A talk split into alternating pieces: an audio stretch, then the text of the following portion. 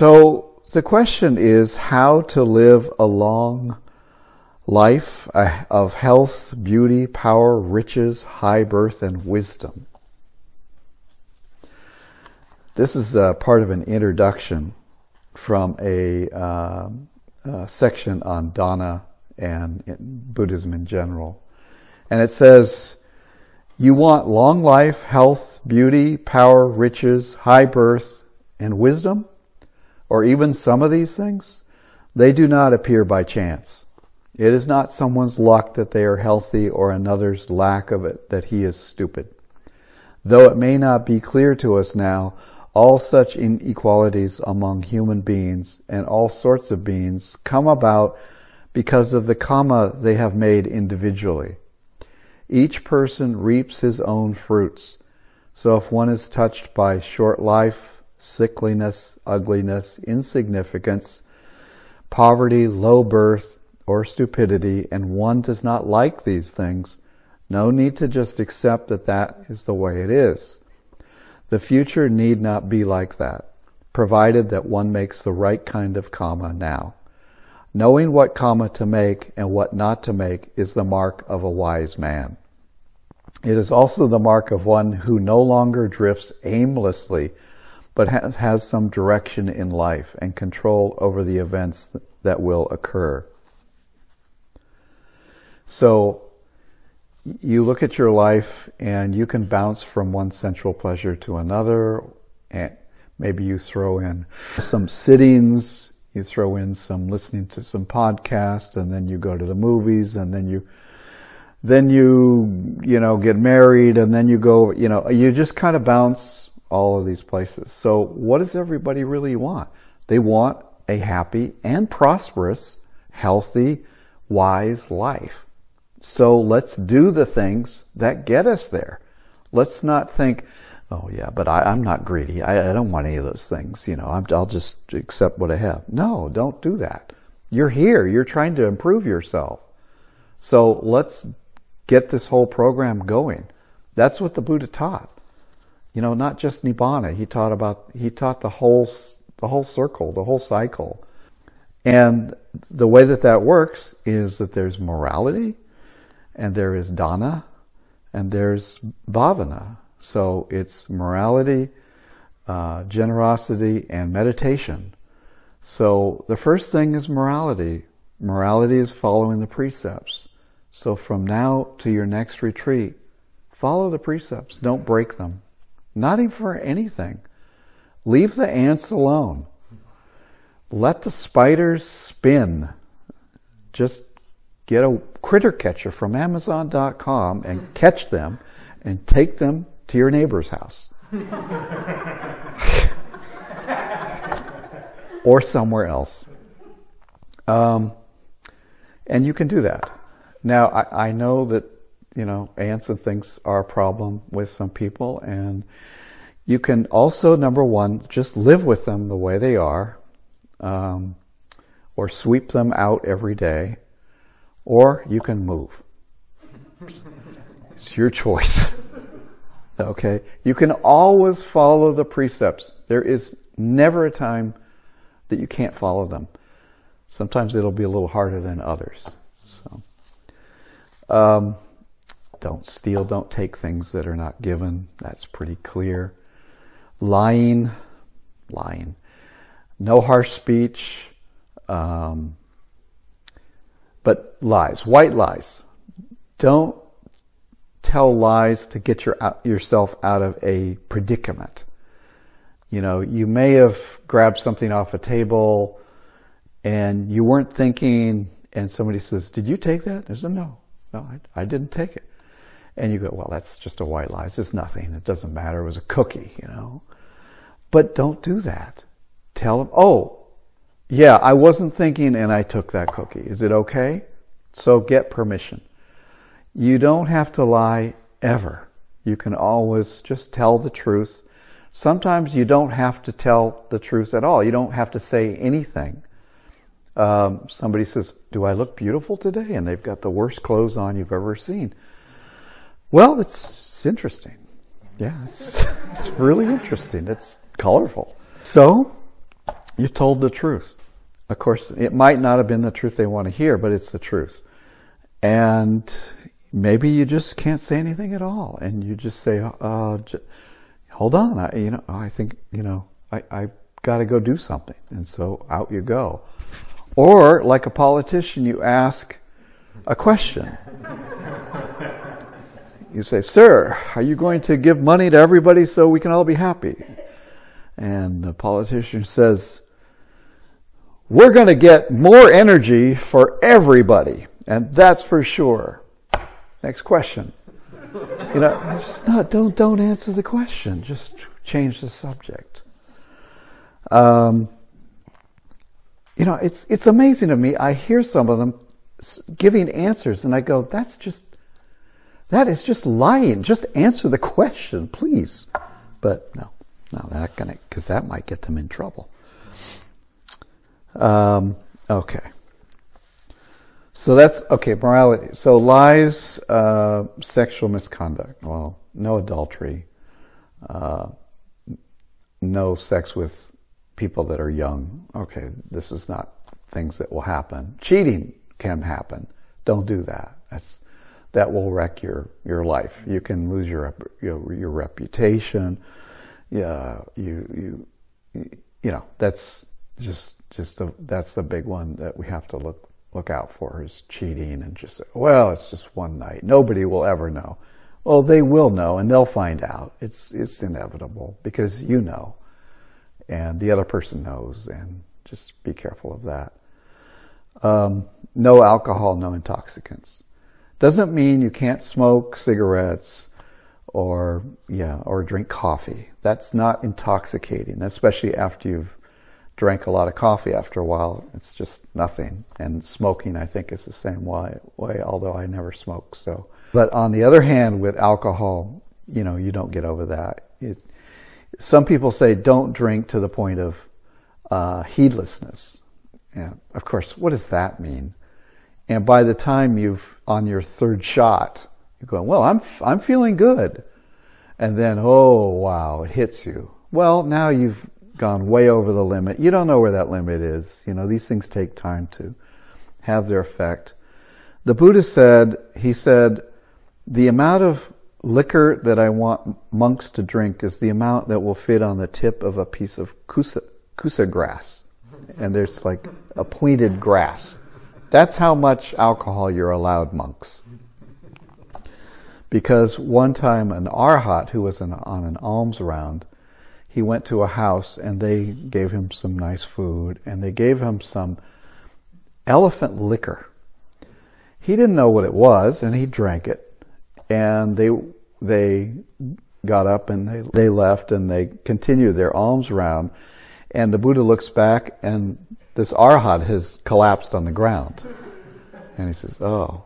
And what, with his psychic power, he builds a little grass hut over the arhat. And he, he then tells the monks, you know, please no alcohol. What had happened is that the arhat had drank this elephant liquor by mistake. He didn't know and the layperson, who knows what they were thinking. And he collapsed.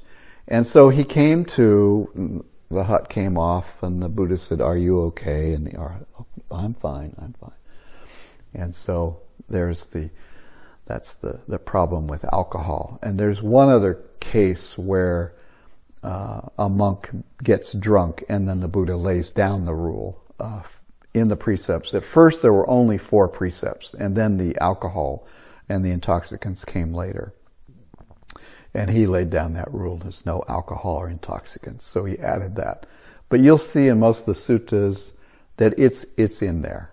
So it was pretty early on. So that's, that's the morality.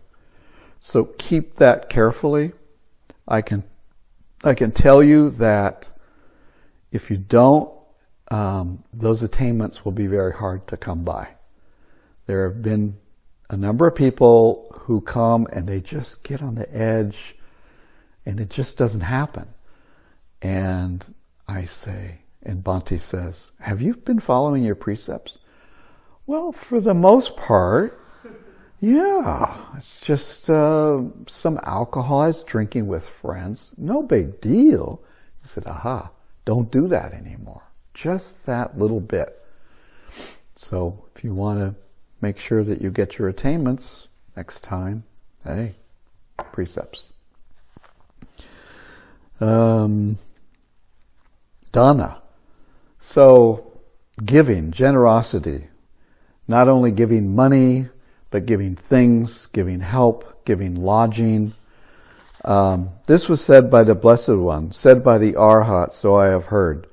Monks, if beings knew as I know the results of giving and sharing, they would not eat without having given, nor would the stain of selfishness overcome their minds. Even if it were their last bite, their last mouthful, they would not eat without having shared, if there were someone to receive their gift. But because beings do not know, as I know, the results of giving and sharing, they eat without having given. The stain of selfishness overcomes their minds. If beings knew what the great seer said, how the result of sharing has such great fruit, then subduing the stain of selfishness with brightened awareness, they'd give in season to the noble ones where a gift bears great fruit. Having given food as an offering to those worthy, to those worthy of offerings, many donors, when they pass away from here, the human state, go to heaven. They, having gone there to heaven, rejoice, enjoying sensual pleasures, unselfish, they partake of the result of sharing. So, give when you can. It just, you know, just if you go out to lunch with somebody, buy their lunch. You know, pretty soon what happens is you think, well, I don't have enough money to buy all these lunches and dinners and pretty soon you'll see that money will start to flow toward your wallet again. As your money goes out, it'll actually start to come back and you'll be able to give bigger things. So you start here, you give, give, give, give, give, and pretty soon you're going to get very prosperous especially giving to monks. You know, the Buddha had his the system really figured out because he said the monks cannot uh, keep food in their kutis. They can't make their own food. They can't cook, so they have to go into town to get alms. So when they would go into town in the line, the people would line up. They would give them food. Well, what's happening? These lay people are making huge amounts of merit. The monks are being fed, and the lay people are getting the benefit of this huge amount of merit. So there's this back and forth between the monks are supported and the lay people are supported, maybe not at that moment, but in the future, they're going to get great fruit from that. So that was a, and the other part of that is the monk typically, if he's invited to a house, he'll partake of the food and then he'll give a Dhamma talk to the people who gave it to him. So the lay supporters support the monks, the monks give the Dhamma back.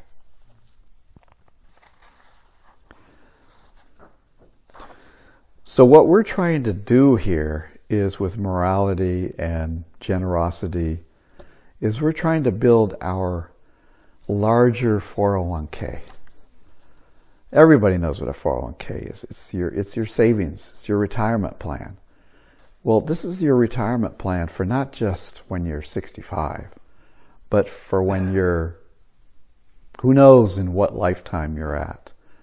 You know, do you want to live in a celestial palace? Well, do what it takes to live there. Give to monks. Give, be generous. Um, do you want to live in a uh, without anger, without sensual desire? Well, of course, then meditate.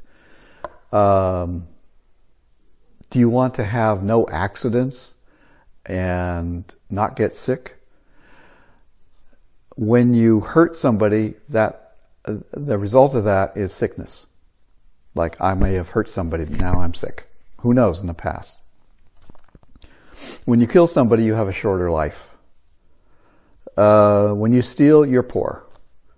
When you lie, you have no reputation. Nobody believes you. They don't, they don't trust you. Um, adultery, well, you you know, marriage is probably a far a long way away.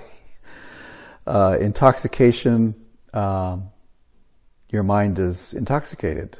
So, so do all the things that will create a prosperous life. And this will, when you follow the five, one of the benefits for following the five precepts is that you will re, be reborn in a heavenly realm. That's one of the benefits. One of the other benefits of following the precepts is also that you will not die from an accident in this lifetime.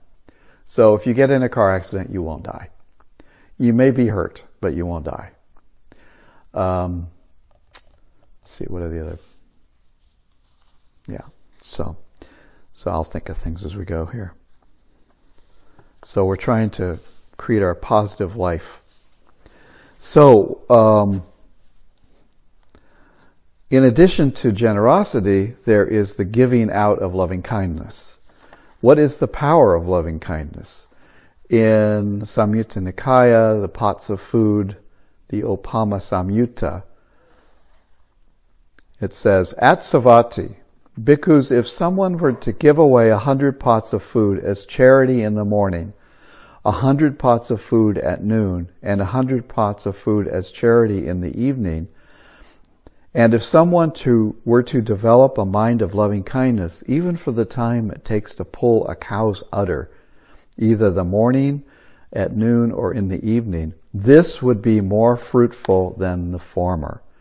Therefore, bhikkhus, you should train yourselves thus. We will develop and cultivate the liberation of mind by loving kindness and make it our vehicle, make it our basis, stabilize it, exercise ourselves in it and fully perfect it. Thus should you train yourselves. So what have you been doing on this retreat? For hours and hours, developing loving kindness. More than just the time it takes to pull a cow's udder.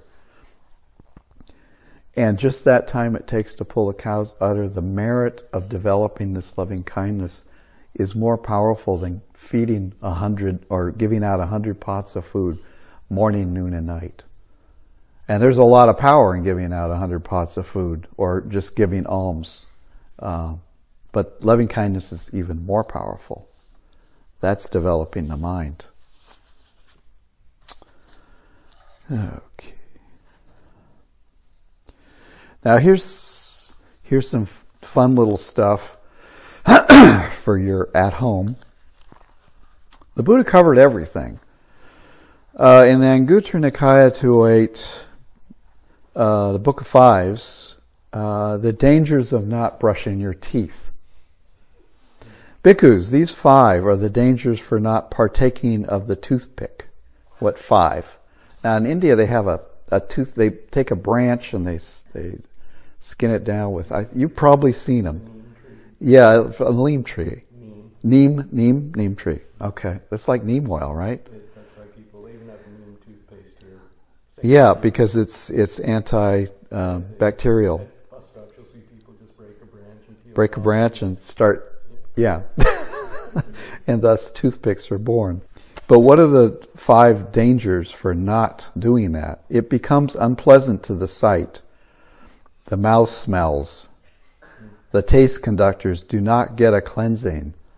Bile and phlegm does not cover up the food. Food becomes disagreeable to him because these five are the dangers for not partaking of the toothpick. uh, another Anguttara fives. Bhikkhus, these five are the benefits of drinking porridge. Now, porridge is a, it's just a rice gruel. What five? Hunger is appeased, thirst is appeased, the winds behave accordingly, the gases. The bladder gets washed out the digested gets pushed out because these five are the benefits of drinking porridge. So, monks drink rice gruel in the morning. Um, it's just right. What's the name of the uh, the rice gruel? That it's uh, it's a special, and then they put a little bit of broth in it. In any case, this is breakfast for some of the monks.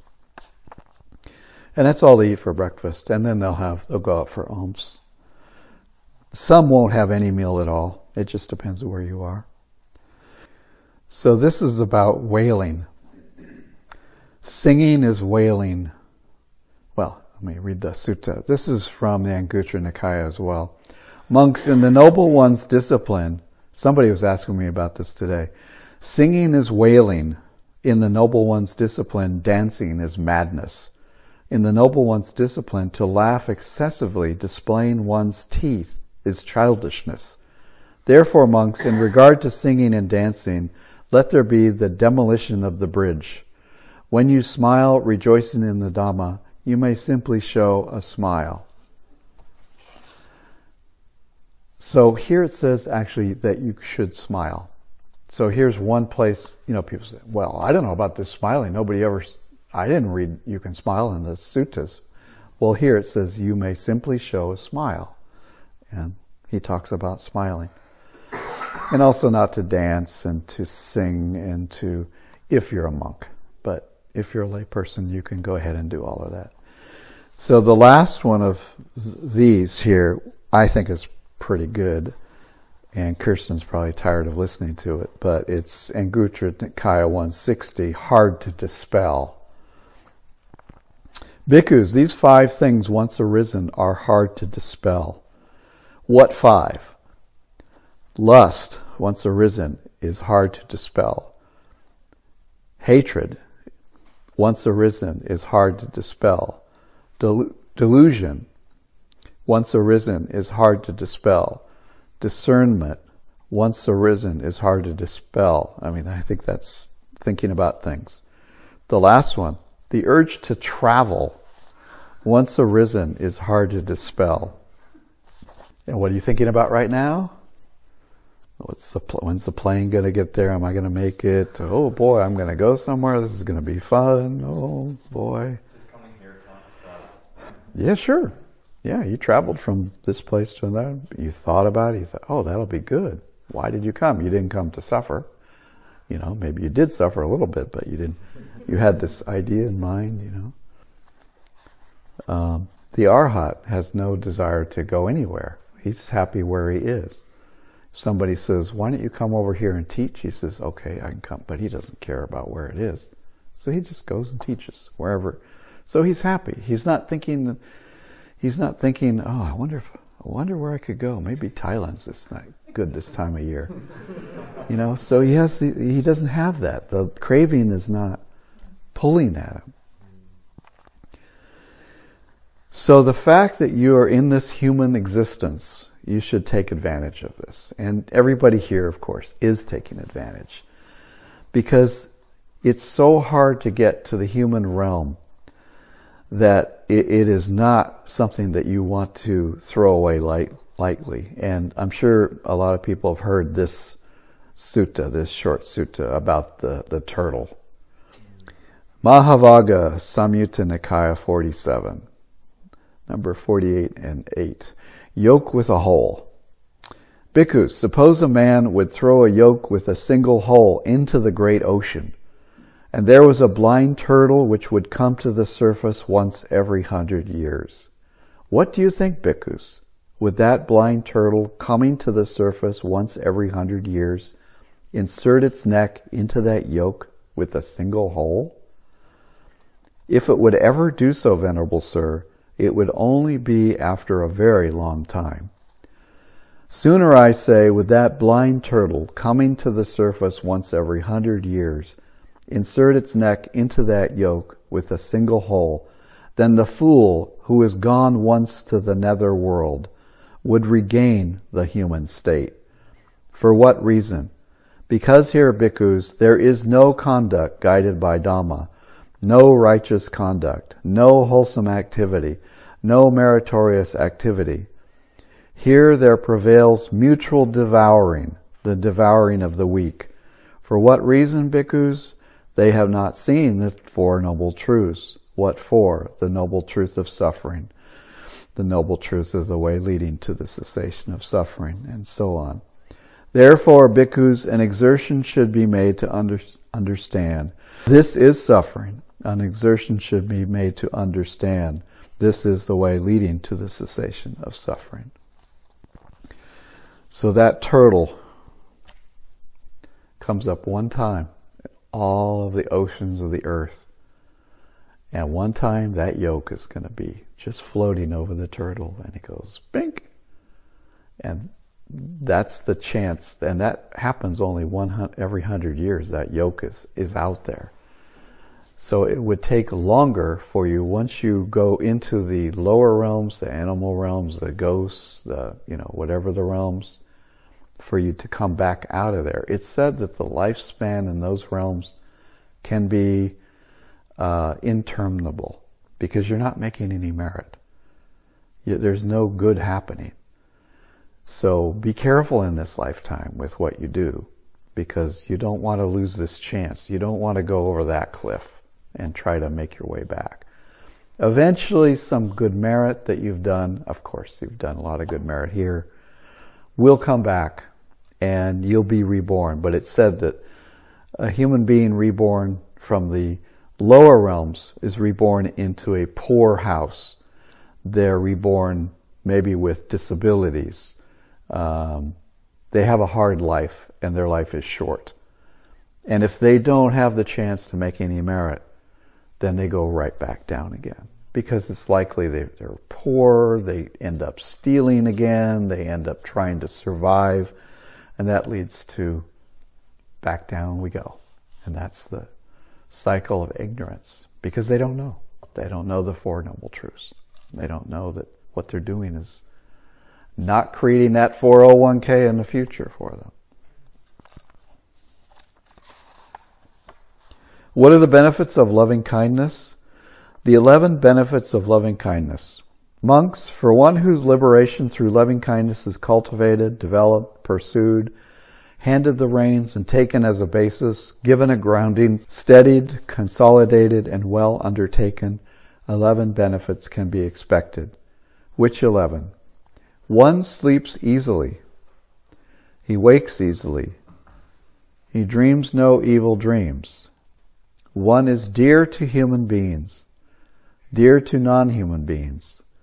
The devas protect one. Neither fire, poison, nor weapons can touch one. One's mind gains concentration quickly. One's complexion is bright. One dies unconfused, and if penetrating no higher, is headed for the Brahma worlds. So many benefits to developing loving kindness. Now, to fully um, get the benefits of the uh, of of the loving kindness, you should you should uh, bring it to total success, which means you become an anagami. That means you fully get the benefits. Somebody says, "Well, I did a metta retreat. I just had a nightmare." Well, you need to you know go through the attainments and lose all of the defilements. But that's the benefit of taking metta and going through that process. It's not going to happen all at once, but it will. And you'll sleep eat more easily, you'll wake easily, you'll have not so many evil dreams. I mean, I've had dreams in the past where I've been shot, just point blank shot. It's like, what?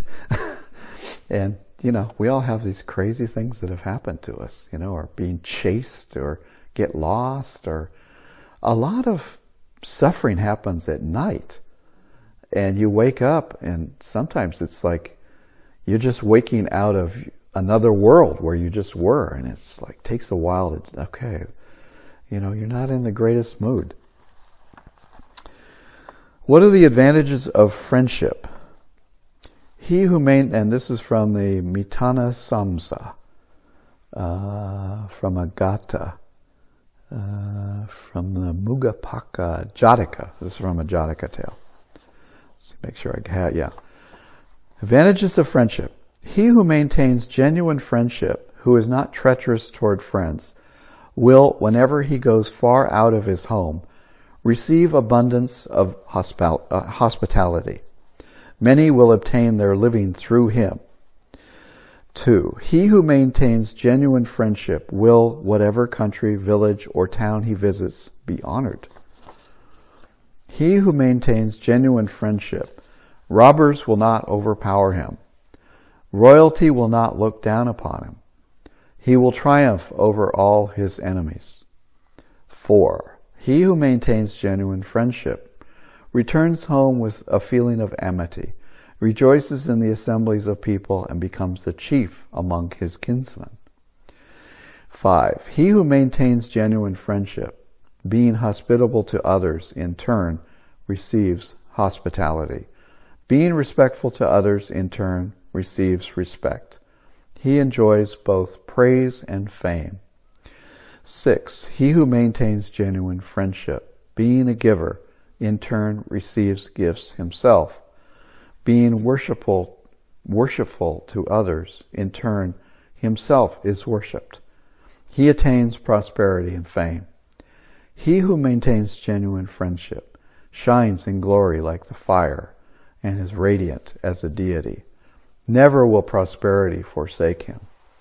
He who maintains genuine friendship, to him there will be many breeding cattle. What is sown in the field will flourish. The fruit of that which is sown he enjoys. He who maintains genuine friendship should he fall from a precipice or a mountain or a tree, he will be protected, will not be harmed.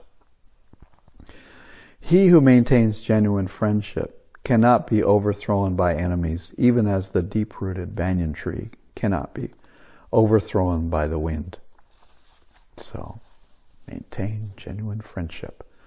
And you just may look out your window and have a lot of cattle out in your driveway.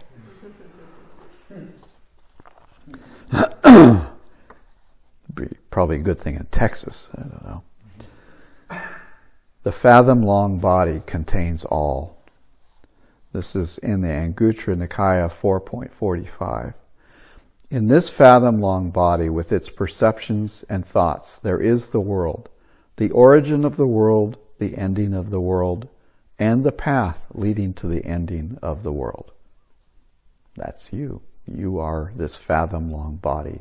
And in that is the world. You, you, everything you see, this is your world, whatever you perceive. There's not a world out there. This is the world here. Because the world out there is only an idea. And then you, then you run across it and then it is your world. But in fact, this is your world. And the last part of this small little set of things People say, well, what is feeling? The Buddha was asked, what is feeling? Uh, Vedana is Pali for feeling. And he said, feeling is anything which can be felt. So there's, well, what do I six R? Is that a feeling? Is that a mental feeling? Is that a pleasant feeling? Is that an unpleasant feeling? I felt despair. Is that a feeling? Did you feel it? I felt a pain in my leg. Yeah, you certainly felt that. Uh, I felt kind of happy.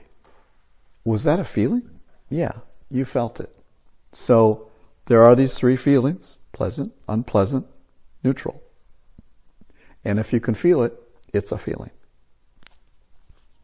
You can just put that aside in your for for later considering because you'll you'll run across that that idea. Um, did that one.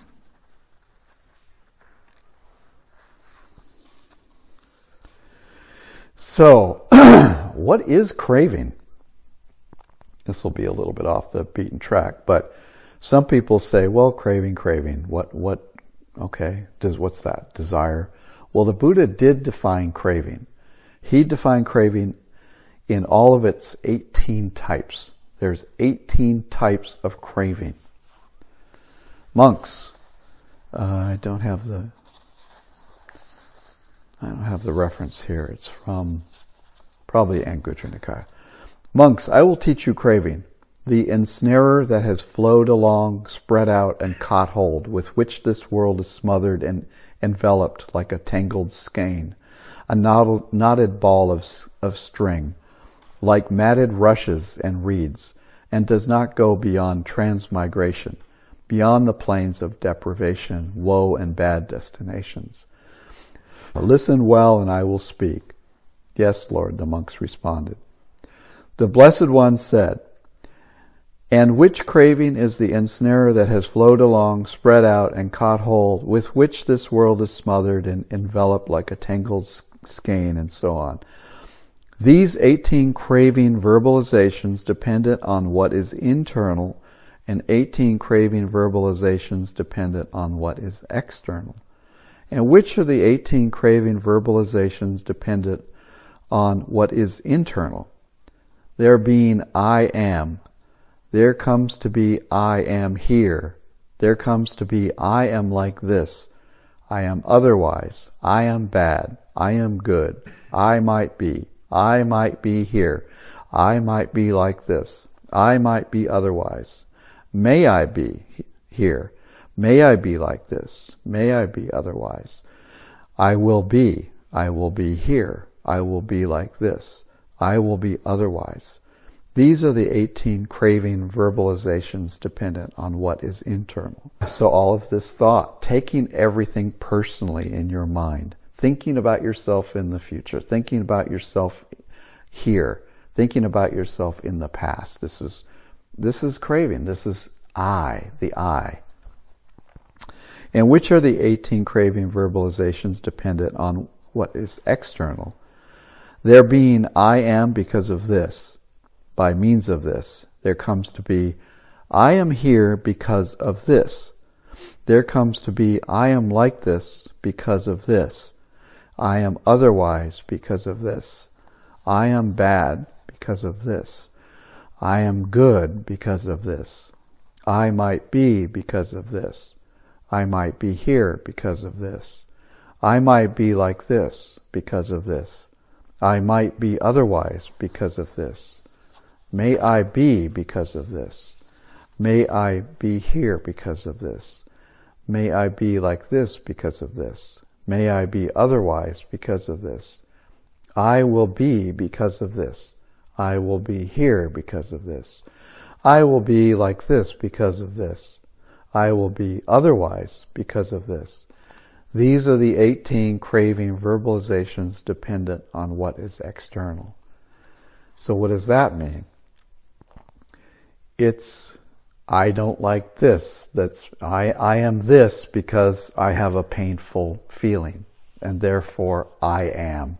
And it's like I am because of this. I am because of the sense spaces. And this is everything that is external that you don't like or you like or you just have a neutral feeling for. So there's this is the 18 cravings that are dependent on what is external. So these are the 36 craving verbalizations. Thus, with 36 craving verbalizations of this sort in the past, 36 in the future, and 36 in, in the present, there are 108 craving verbalizations. This, monks, is the craving, the ensnare that has flowed along, spread out and caught hold, with which this world is smothered and enveloped like a tangled skein knotted ball of string like matted rushes and reeds and does not go beyond transmigration, beyond the plains of deprivation, woe, and bad destinations. 108 kinds of craving. So what is it? It's, it's just thinking. It's not liking. But the Buddha did specify very exactly all the little thought thought forms that you have all the ways that you don't like and you like. And that you just are here. When you, a neutral feeling is something like if you feel like, well, not much is going on, you're still taking that personally, like, I don't feel like there's anything going on. If you're 6Ring, you would think, oh, nothing much is happening. I'm aware of this feeling. There is a feeling of not much happening. So there's there's being aware of a neutral feeling as well as the uh, unpleasant and the pleasant. I, you know, I'm not going to get into you know all of the details of this, but if you ever want to know what craving is, it is laid out. And I think the last one is something that um, it's something to think about for in the future. That if you if you run into suffering and you run into a bad situation, you can always think of puna. Venerable Puna, this is from the Samyutta Nikaya. Venerable Puna goes to the Buddha and asks for a teaching before he departs to the foreign land of Sunaparanta. The Buddha warns him that folk there are fierce and questions whether he is ready for such a difficult assignment. This is a teaching in looking at the positive side of experience. Now that you have received this brief exhortation from me, Puna, in which country will you dwell? There is, Venerable Sir, a country named Sunaparanta. I will dwell there. The, see, this is the Buddha telling his arhats to go and take the teachings to various places in India. So he says, where would you like to go? Puna, the people of Sunaparanta are wild and rough. If they abuse and revile you, what will you think about that? Venerable Sir, if the people of Sunaparanta abuse and revile me, then I will think, these people of Sunaparanta are excellent, truly excellent, in that they do not give me a blow with the fist. Then I will think thus, blessed one, then I will think thus, fortunate one. But Puna, if the people of Sunaparanta do give you a blow with the fist, what will you think about that? Venerable Sir, if the people of Sunaparanta do give me a blow with the fist, then I will think these people of Sunaparanta are excellent, truly excellent, in that they do not give me a blow with a clod. Then I will think thus, blessed one, then I will think thus. But Puna, if the people of Sunaparanta do give you a blow with a clod, what will you think about that? Venerable sir, if the people of Sunaparanta give me a blow with a clod, then I will think, these people of Sunaparanta are excellent, truly excellent, in that they do not give me a blow with a rod. Then I will think thus, blessed one, then I will think thus, fortunate one. But Puna, if the people of Sunaparanta do give you a blow with a rod, what will you think about that? Venerable sir, if the people of Sunaparanta give me a blow with a rod, then I will think these people of Sunaparanta are excellent, truly excellent, in that they do not stab me with a knife. Then I will think thus, blessed one, then I will think thus, fortunate one. But Puna, if people of Sunaparanta do stab you with a knife, what will you think about that? Venerable sir, if the people of Sunaparanta stab me with a knife, then I will think these people of Sunaparanta are excellent, truly excellent, in that they do not take my life with a sharp knife. Then I will think thus, blessed one, then I will think thus, fortunate one. But Puna, if the people of Sunaparanta do take your life with a sharp knife, what will you think about that? Venerable Sir, if the people of Sunaparanta take my life with a sharp knife, then I will think, there have been disciples of the Blessed One who being repelled, humiliated, and disgusted by the body and by life, sought, sought for an assailant. But I have come upon this assailant without a search then I will think thus, blessed one. Then I will think thus, fortunate one. So he's saying that there are monks who have, who want nothing to do more with samsara. They want to attain nibbana and get off the wheel, and that's and they will they will seek their assailant. Their assailant will help them to attain parinibbana. So he's saying, oh, he doesn't even have to look for the assailant to help him to go to parinibbana. Good, good, Puna. Endowed with such self-control and peacefulness, you will be able to dwell in the Sunaparanta country. Now, Puna, you may go at your own convenience. Then, having delighted and rejoiced in the Blessed One's statement, the Venerable Puna rose from his seat, paid homage to the Blessed One, and departed, keeping him on his right side. He then set his lodging in order, took his bowl and outer robe, and set out to wander towards the Sunaparanta country. Wandering by stages, he eventually arrived in Sunaparanta country, where he, he dwelt. So I will tell you to go to your places of residence, dwell there, and if you are assailed by verbal abuse, then think that you're not at least assailed by a clod if you're assailed by a clod or TSA security, at least they didn't come after you with a knife.